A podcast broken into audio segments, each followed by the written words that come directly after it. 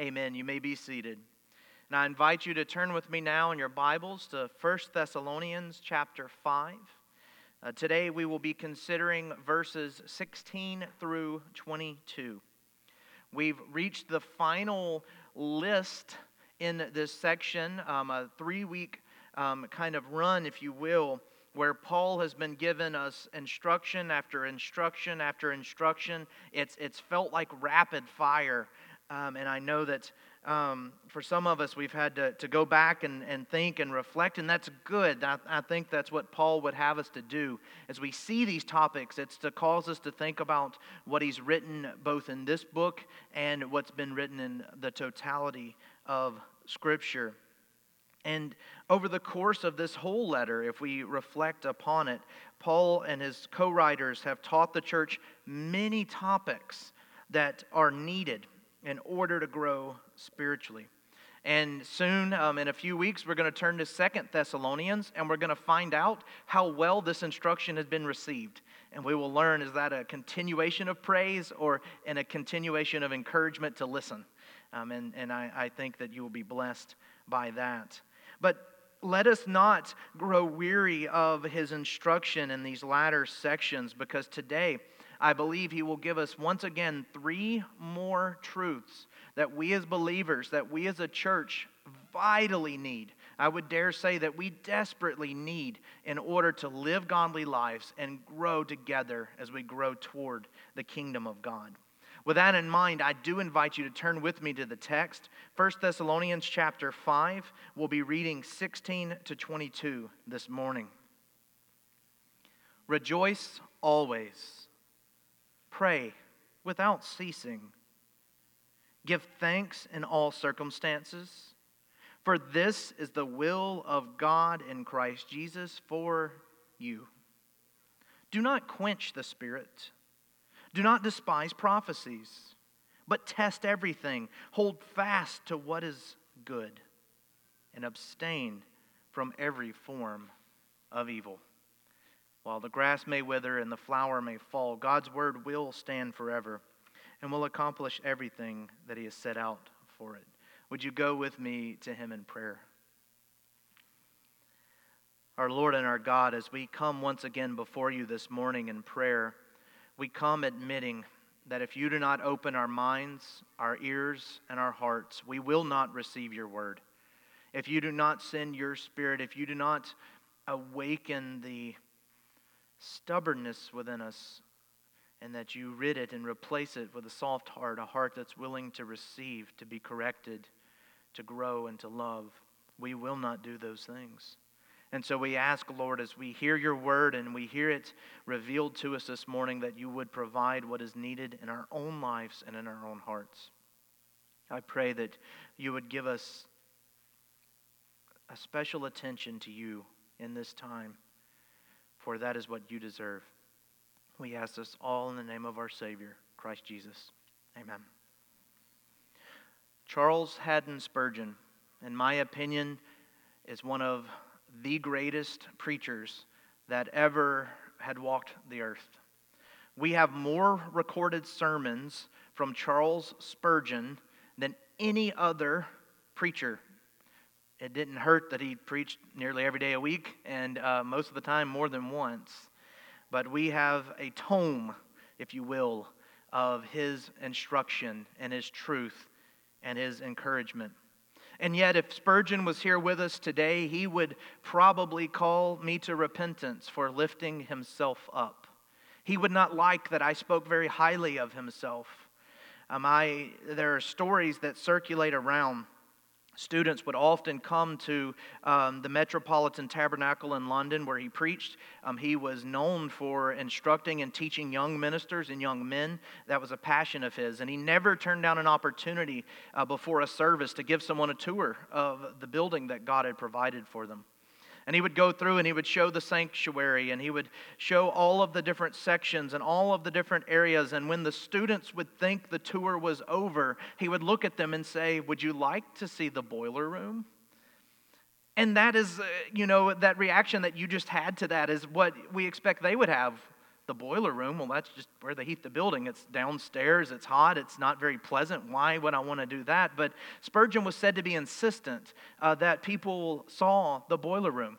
And so it would take them uh, downstairs. He would take them into the basement, and without fail, before every service, he would open the doors to that boiler room, and there would be hundreds of people praying every time, before every service, every day of the week.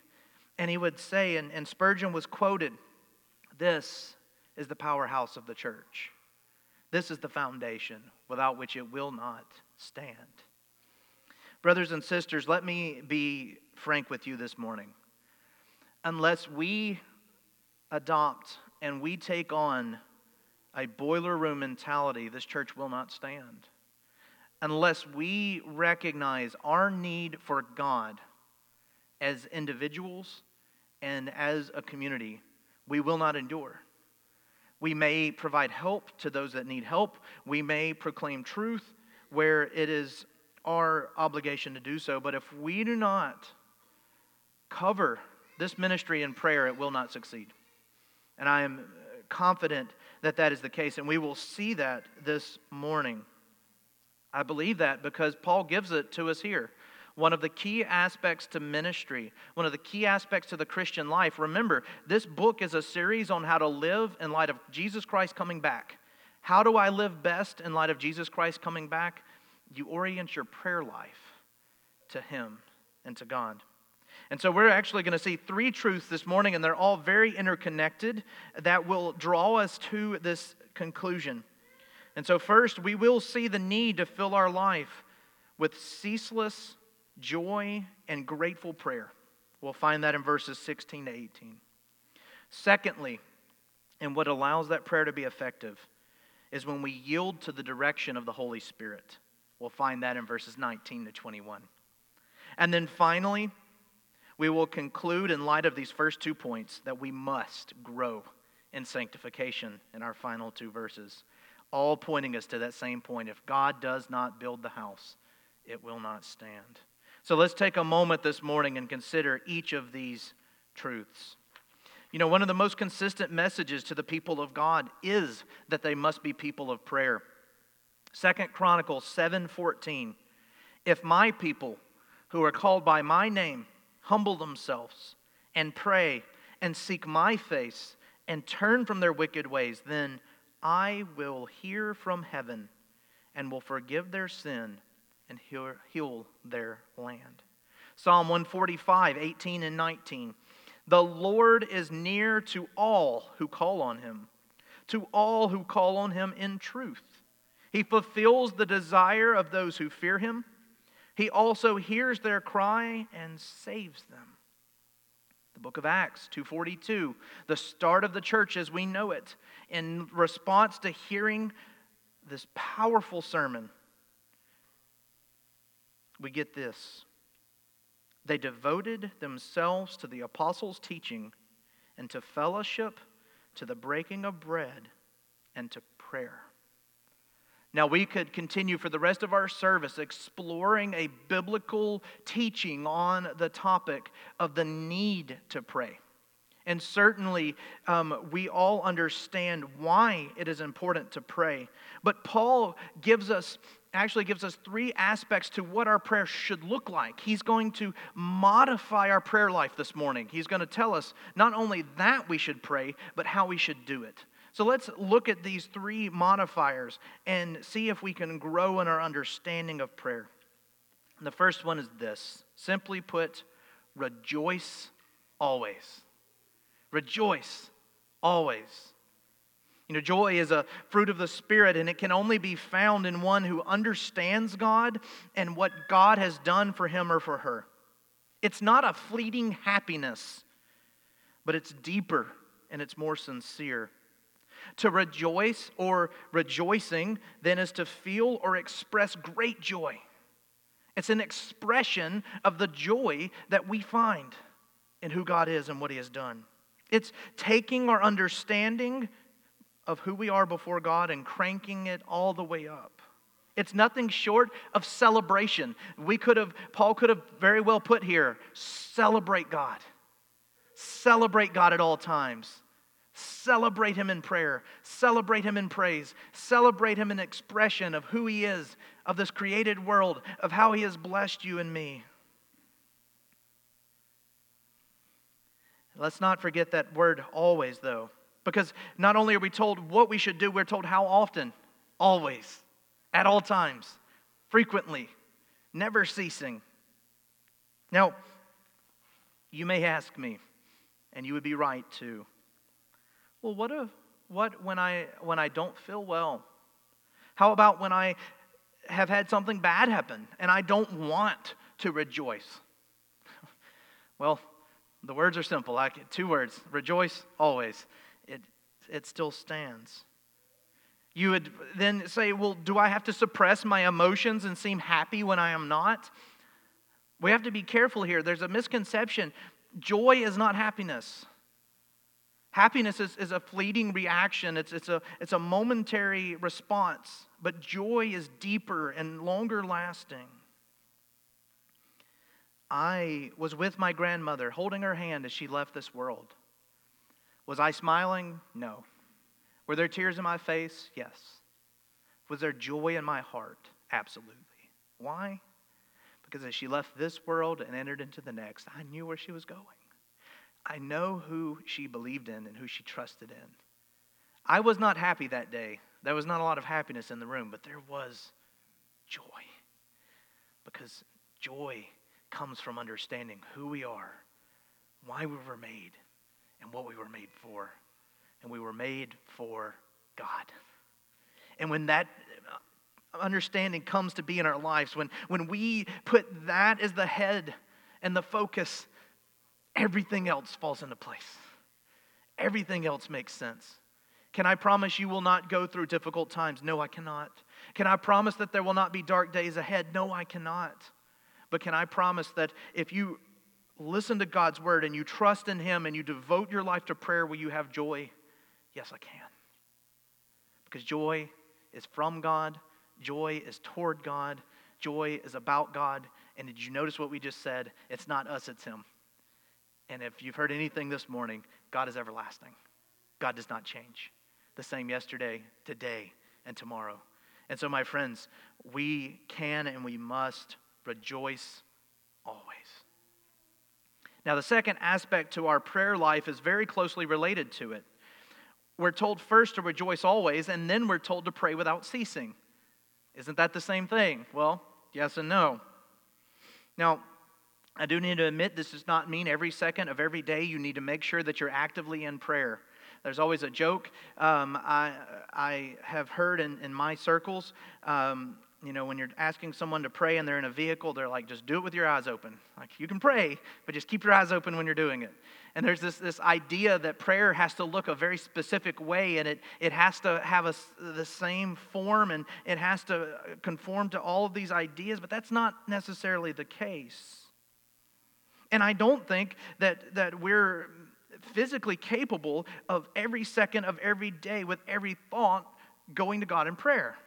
Nor do I think Paul meant that. I think instead we're to see this allegorically and we're to see this as your life should be so caught up in prayer. Your time with God should be so sweet and so often that if someone was to witness your life, if they could take an x ray of your brain and see your thoughts, I know that's not how that works, but go with me here, that they would see prayer, prayer, prayer, prayer, prayer, and they would come to the conclusion that person is always in prayer before God. Pray without ceasing. Because that does two beautiful things for us. One, if you're always praying, what are you doing? You're always thinking of the Father. You're always thinking about God. And also, and related to it, the second thing you're doing is you're going to Him with your needs. You're pleading with God for your needs. You're celebrating with God your victories. You're lamenting with God your defeats. And then once again, we find ourselves in the same place. Where are we?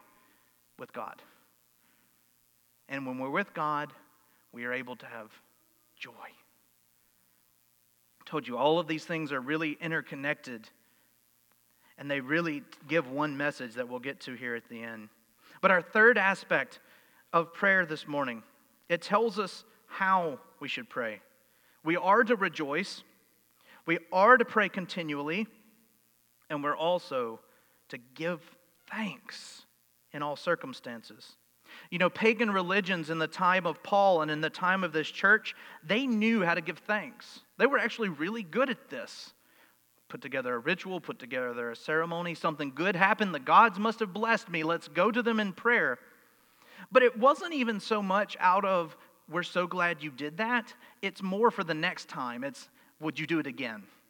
And it, it became almost this transactionary uh, item where something good happened, I must thank a God. I must thank a God so something good will happen. And it became this cyclical nature of I want, I receive, and I want some more. Well, that's not what we're talking about when we relate to our God. We pray out of a thankful heart when we've received good gifts. We pray out of a thankful heart when we have not received good gifts. We pray because we desire a relationship, not favors. You know, we should have a mind, the mindset of Job that we pray in seasons of plenty and seasons of lacking. The Lord gives and the Lord takes away. Blessed be the name of the Lord. Thankfulness. Thankfulness out of gratitude. For when the Lord withholds something from us, we didn't need it. We didn't need it, or He would have given it to us. The Lord provides for our needs. Doesn't a father who loves you not give you the serpent or not give you the scorpion? But doesn't he care for you out of love, correcting when necessary, but all out of love? To that, and that's the God we serve, we are to be thankful. And Paul tells us in verse 18 why this is the case. If, if I've not made a strong enough argument for you this morning, then listen to this. This is the will of God in Christ Jesus for you. I can't petition anything higher. This is God's will for your life through Christ Jesus. Through Jesus Christ, his obedience, his living, his dying, his resurrection, his ascending into heaven, his praying for us on our behalf daily. Because of that, we are called to pray. We are called to rejoice. We're called to be thankful. That's God's will for us. And because it's God's will, it is good. And I will we'll, we'll just say this one last time and then we'll move on. Where does that put us? With God. Where does that put us? In God's hands. Where does that put us? Trusting Him and not ourselves. A sure foundation. Something that we can trust in, something that we can hope in. Spurgeon had it right. Spurgeon knew that it wasn't his strength that drew people to that church. It wasn't his preaching ability, it wasn't his scholarly ability, it was God and God alone. And Spurgeon knew that if those people did not pray, he would not preach. And Spurgeon knew that if they did not pray, then God's Spirit would not go forth. And if God's Spirit did not go forth, they would not receive it. And in fact, that's actually what we find in our next point. Our prayer is only effective when it is prayer done through and with the help of and support of the Holy Spirit. So let's take a moment and explore the, the power of the Holy Spirit and a warning, in fact, to be careful with how we treat the Spirit. Let's look with, look with me in verses 19 to 21. Paul says, Do not quench the Spirit, do not despise prophecy but test everything. Now, it's our task to discern these three elements, and these are very big pieces of the puzzle. We have to remember that in the time of First Thessalonians, there were still prophets alive who could discern what God's plan was and proclaimed it to the people. There were also people alive who called themselves prophets and called themselves people who discern God's will, but were false prophets.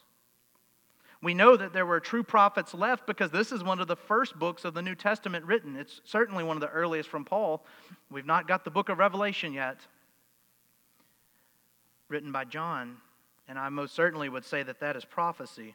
And so there are prophets about, there are prophets proclaiming God's word, there are false teachers also claiming to be from God and claiming to be of God, and what they're saying is confusing. What they're saying goes against God's word and misleading to the people. And so what do we do? Do not despise prophecy, but test everything. Just because someone gives a really good presentation doesn't mean we should automatically go along with them. Remember, this church, the church in Thessalonica, has a history of following false teaching. In fact, one of the biggest reasons Paul wrote this book is out of fear that all they were being bombarded with would get through, that something that the world was telling them, surrounding them, would penetrate their beliefs, their thoughts, their identity, and that the church would crumble. And so Paul says, Do not quench the spirit, do not despise prophecy, but test everything. And we see an example of this in Acts 17. When Paul and Silas, uh, when they uh, got kicked out of Thessalonica, they went to Berea. And I wouldn't want this written about me, but um, this is what we hear in that next section. These Jews, being the Jews of Berea, were more noble than the ones in Thessalonica. They received the word of God with all eagerness, and note what they did and examined the scriptures daily to see if these things were so. They were deemed more noble than the Thessalonican church. They were deemed more noble than the Thessalonican Christians. Why? Because they heard the word, and their response was, now let's test it against the scriptures. They heard what they believed to be truth, and their response was, let's make sure it is so. They listened and they challenged not out of a disrespect, but out of a, a sense of we need what is good and what is right and what is pure. And if it is not so, then it is not of use. And this is exactly what Paul is telling us here. We're called to listen to God's word being proclaimed and to test it against the word of God to see that it is valid. Many people today claim to be Christians and proclaim a Christian message. But when you take that message and you run it through the filter of the Bible, it does not match up. But you may, and many of you have already caught on to this, you may say, well, that's great and all, but go back to the quenching the spirits. You didn't answer that question. I want you to talk about that, and I'll be happy to do so. Um, we had to get an understanding of what it means to hear the word and test the word because to not quench the spirit is really a response to that.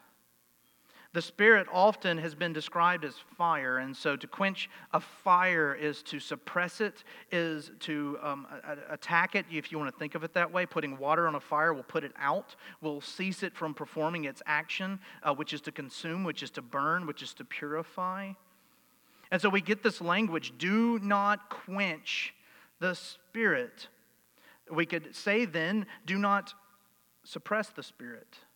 Do not seek to stamp out the Spirit. Do not seek to oppose the Spirit. Well, what is one of the primary tasks of the Spirit? Well, the Spirit convicts us of our sin and calls us to holy living. And so, what does it mean for us to quench the Spirit? It means that when we know what we're about to do is sin, and we say, and I'm going to do it, that's quenching the Spirit. When we know what we're not about to do is good, and we say, and I'm not going to do it, that is quenching the spirit. That is suppressing God's presence in your life and saying no to God, to put it as plain as I can. That is looking at God and saying, no, I'm going to do it my way. And has it that flipped what we were just talking about? Right prayer directs us toward God our own nature, our own position, our own desire is to point us to ourselves. And when we're doing that and not doing the prior, we are suppressing God's spirit, we're suppressing God's will, and it's like pouring water on top of a fire. Maybe for some of you here this morning, or those of you listening, maybe you're an unbeliever. And maybe yet you still know that what my life looks like, how I live, is wrong. It's not accord with God's word. God's word is plain, God's word is sure, and I know that I need to submit, but I don't want to bend the knee. I don't want to yield to Him. That's suppressing the Spirit. In fact, the unforgivable sin is saying no to the Spirit of God. When the Spirit calls and rejecting that calling and rejecting that desire to, to be part of God's family. It's the only thing that God can't forgive because it is a total rejection of Him. We are not to quench the Spirit of God. And this is one of the things that if you research in Scripture, if you read about the Holy Spirit, the strongest warnings are given against not responding to the Spirit. Jesus is, is, uh, is all about forgiveness, and he stands for truth. Don't, don't misunderstand me. But when we listen to the Spirit and we read in the, the Bible about the Spirit, we're given very clear instruction. You yield to the Spirit of God. And maybe you find these first two examples a, a, bit harsh and you find yourself going, Well, I don't want to, you know, deny the Spirit and I'm a, I'm a believer of God, so I'm in good shape, right? Well, there is one other way that we can quench the Spirit that I, I need to bring, and I almost hesitate to because if you're like me, I, I find these first two going, mm, I struggle with those, I'm okay.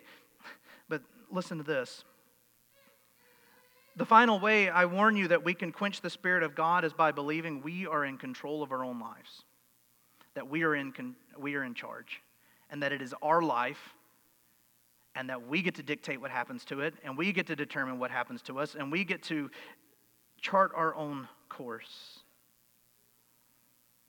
And it is very easy to quench the Spirit in this regard, because maybe, maybe you feel God calling you to missions or to give generously to support a ministry Maybe you know that your life right now is not where God wants it to be. Your career is not where God wants it to be. And if you know this to be true and you're actively working against that, then you're quenching the Spirit of God. And there's strong wording against that in the Bible. Life is difficult, and we do not know what tomorrow will bring. Many of us, we would never admit out loud to going against God's will. We would not want to say this about ourselves. And yet, sometimes when we look at our lives and we use these verses as our lens, we'll have to step back and go, Oh God, I am so sorry. I am so sorry. I've been resisting you. I have been resisting your will for my life. Now, I need to come back full circle and make one comment. Because if I told you this and then sent you out this morning, you would question every decision you have. Should I go to Wendy's or McDonald's? Should I, you know, were you a Walmart family or a Target family? Whatever it may be, and you're going to say, is that of God? Is that of the devil? So, how do we discern if what we feel is of God? Well, Paul knew we would have this question, and so he's already answered it. Do not despise prophecy, but test everything in the Word of God. Do not despise God's word, but test everything.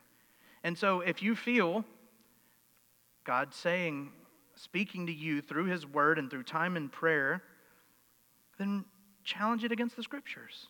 Read God's word and seek the answer.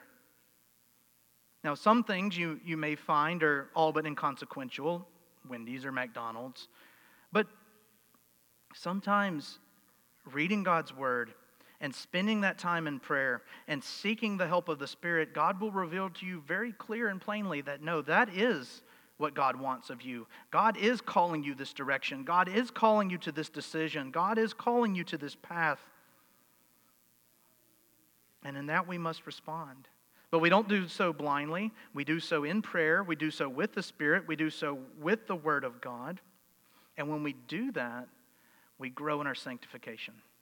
And if I have had any conclusion in this entire series, point three, more often than not, checking back on my notes, has been grow in sanctification. So I invite you one last time to hear me tell you to grow in sanctification. And it's appropriate, isn't it? It really is. If we're obeying God, if our direction is toward Him, if we're yielding to the Spirit, if we're testing His Word and testing what we hear against the Scriptures, then the only natural consequence, conclusion would be that we listen, that we learn, and that we grow. And so, time and time again, Paul has come back to this point. In light of what I've told you, now grow, now learn, now change, now be better, now seek me more. But you can't do that on your own. You need prayer, You need God's word. You need the finished work of Jesus Christ. You need the help of the Spirit. You need Christian community. And so God has called us to this truth and prepared us for it. We hear in the concluding words of this section hold fast to what is good and abstain from every form of evil. You know, if we could do this on our own, Jesus would not have had to die, would not have had to die. If we could do this on our own, Jesus would not have sent the Holy Spirit. But we can't, and we won't. And so Jesus came, He lived, He died, He rose again. He promised the Holy Spirit to aid us, to help us, to walk us along that path because He knew. He knew we would need it. He's given us His Word, which is timeless and true and good. He said, Follow this, listen to me, and I will direct you. And let's think about this for a moment. When we examine our lives and the message that's being proclaimed and determine, determine that it is from God and not from man, we're to hold fast to that. Cling to it as if our very lives depend on it like in those movies or like in those adventure shows when they're holding on from a helicopter or they're on a, a ladder or on a rope and they know if they let go, they will fall to their demise. But as long as they hold on, as if their life depends on it, they will survive. Usually it's because they're the hero, and we know that heroes tend to survive in, in um, modern literature. But as a Christian, we will survive. We, if we hold on to God's word and to what is good and what is pure and what is right, seeking the Spirit's help, trusting it against God's word, we cling to it and God will see us through. Now, how about the opposite? When we find ideas, practices, and beliefs that are not good and do not fit this model, what do we do? We abstain from all forms of it. We flee we get out of there. We walk away. We run from temptation. Look, it's, it's not the intent of, of this message to go into all forms of temptation, but let's just, I told my students all the time if you find yourself as someone who struggles with alcoholism, don't go to the Mexican restaurant on two for one margarita night. Don't do it. If you're not there, you won't be tempted. If technology is a struggle for you, either how you use it or what you are tempted to view on it, get rid of it. I will say this admitting that I am very closely attached to my technology. You can survive without it. If there are struggles and there are temptations and there are areas of weakness, run. Abstain, the, one of the strongest words we can use here. Flee from all forms of it. You don't need it in your life. If that's not strong enough, what does Jesus say? It'd be better for you to cut your own eyes out and enter the kingdom of heaven blind. It would be better for you to chop your arm off and enter the kingdom of heaven lame. Cling to what is good and flee from evil as if your very life depends upon it, because it just might. For the church in Thessalonica, there were many temptations from pagan deities being worshiped to mistreatment of others to false religion being promoted as truth. And Paul was very concerned with this church that their faith would stand. And to address this, he says, Cling to what is good and flee from what is evil. It seems simple, but we know it's anything but. And yet, this is the best way to live in light of Christ's return.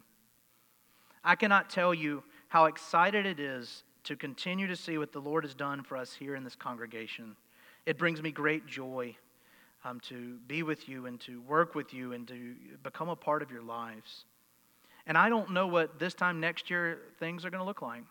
I don't know 10 years from now what it's going to look like, where we're going to be, what the Lord is going to do.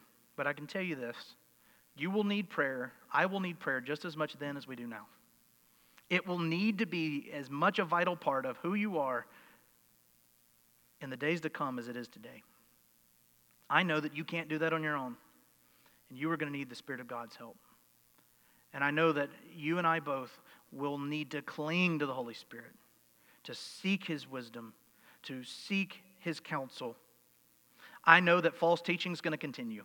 I wish we could get rid of it. I wish we could just get it all out of our lives and out of the lives of this world, but we can't, not until Christ returns. And so you're going to hear messages that sound good, that sound like they're true, that sound like they're helpful, but they're anything but. How do we determine that? By running it through the filter of God's Word, by seeking truth and testing it against God's Word. And as we do that, as we struggle in that together, we won't do it perfectly. We will grow in sanctification, which draws us closer to God, which better enables us to do the things that He has called us to do. And if we busy ourselves with that, we will be well prepared at Christ's return or when He calls us home. Let's pray. Dear Heavenly Father, the days seem to grow darker and darker. The world seems to be gaining a foothold everywhere we turn. And yet I wonder how dark the night was before Christ's death. I wonder how dark it felt in that upper room. I wonder how dark it felt as the disciples watched Jesus being drugged to that hill. And yet we know that even in that, it was only that dark so that the day could be that much brighter, so that victory could be that much sweeter. Evil was seemed to given been given a foothold, just so when it was destroyed, it would be all the more victorious. Father, we all struggle with our sins. We all struggle with disobeying you, sometimes very willfully and sometimes through neglect. Forgive us, Lord. Help us. Help us to be a people of prayer. May we petition you frequently and often, so much so that it is as if our very life is a life of prayer. Help us to seek the Holy Spirit, to not quench the Spirit, but to test what is true and what is good with your word. And Lord, continue to grow us. Help us. We cannot do this on our own. We will not survive this world without you. And so we invite you into our lives to do what is needed to make us into your image. Help us to love one another in these things and to sacrificially give to one another because we're not called to do this alone. We are a Christian community here for one another. We thank you for that promise. We ask your blessing upon the hearing and reading of your word this morning. In Christ Jesus' name, amen.